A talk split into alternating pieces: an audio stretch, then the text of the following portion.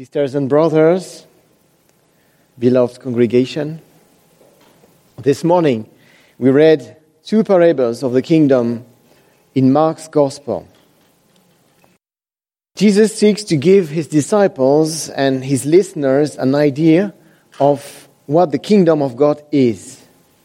How does this idea work in the people of God? The kingdom of God is an extremely powerful element of the Christian faith. If you just evoke it, then images immediately come to your mind. Close your eyes for a few seconds and let the images and sensations that describe the kingdom of God come.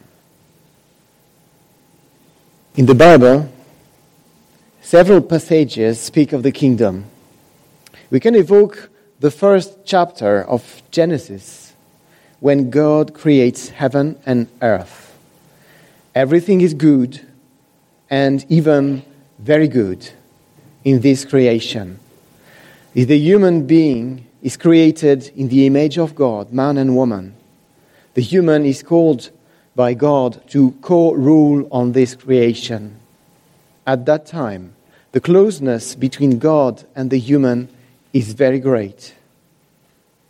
The problems will begin with the disobedience of humans, then with the first killings, killing an animal, then killing a brother. The people of God will experience many trials. They will always seek to find the closeness they had with God in the original paradise.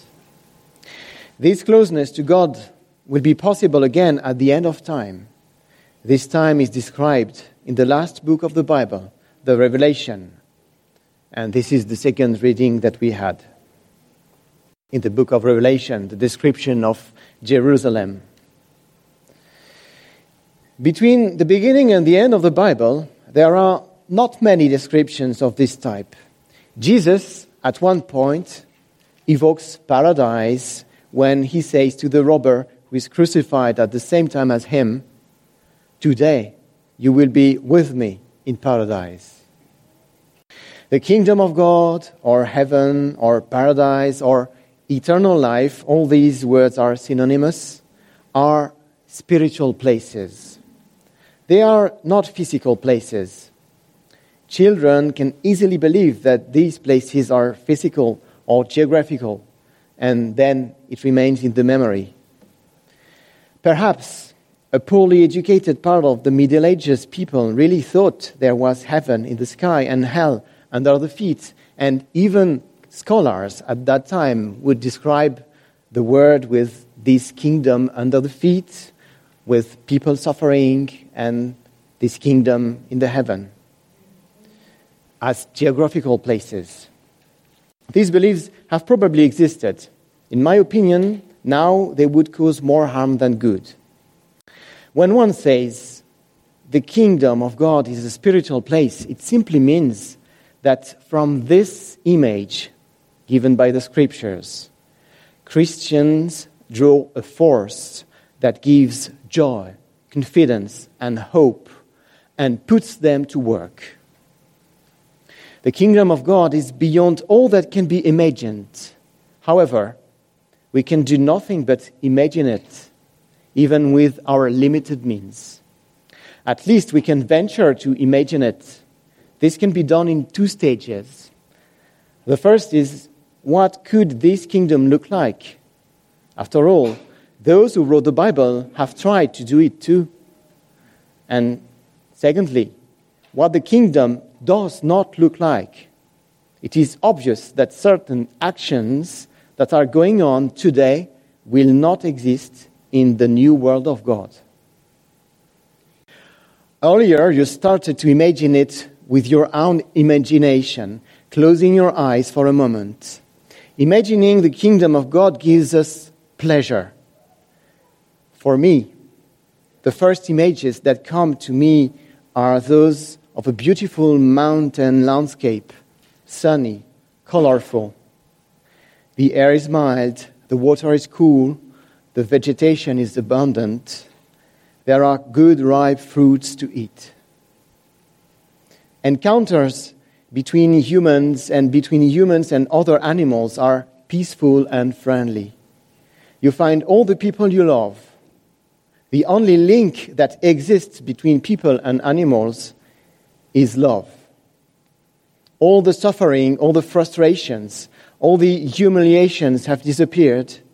In this place, they simply do not exist. There is only peace, justice, and love.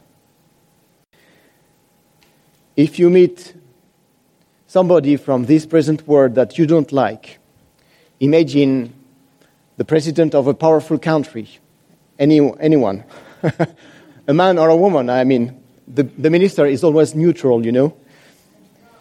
You will greet him fraternally and you kiss him.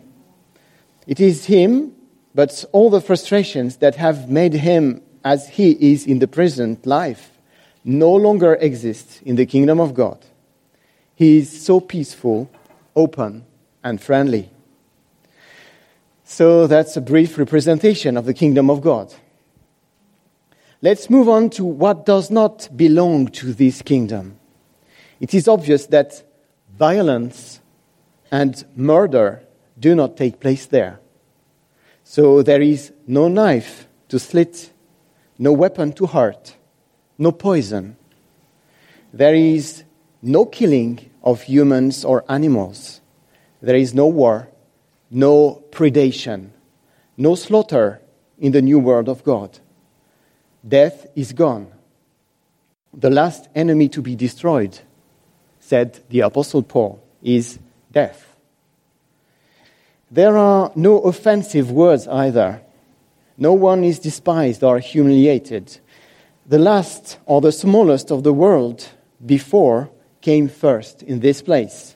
Let us remember this sentence from, Jesus The last will be first, and the first will be last. There is no tyranny, no despotism. The king of this world is the God of justice. There is no injustice, no difference between the very rich and the very poor, as has so often been the case in human history. Equality between humans and between humans and animals is perfect. There is no longer a natural park or reserve for animals. The whole world is a sanctuary. The whole earth is sacred. No deterioration or pollution is there. Some provocative theologians say that Christians themselves do not believe in the kingdom of God. This criticism must challenge us, especially when we remember the words of the Lord's Prayer, in which we ask that His kingdom come and His will be done on earth as it is in heaven. For my part, I can testify that the idea of the kingdom of God grew in me as faith grew. At first, I looked at it as something childish, made to strike the imagination of uneducated people. Over time, I saw the idea of the kingdom of God grow in me. In the trials, difficulties, or moments of weakness that an individual or community knows in its history, it is important to be able to aim for a horizon, to know where we are going, where does God want us to go. So it comes to our mind that the kingdom of God is this place we are going to. We do not go to our death. We are moving towards a divine end, the kingdom of God. Jesus wants to help us understand what this kingdom is. He gives us parables for that. At first, it's a small thing, like a seed. It will grow in us. So, even if we were left impressed by the suffering and violence of the world until we lose hope, the vision of the kingdom is there to get us back to work. The work the Word of God works in us as powerfully as a small shoot that can become a big tree one day. Amen.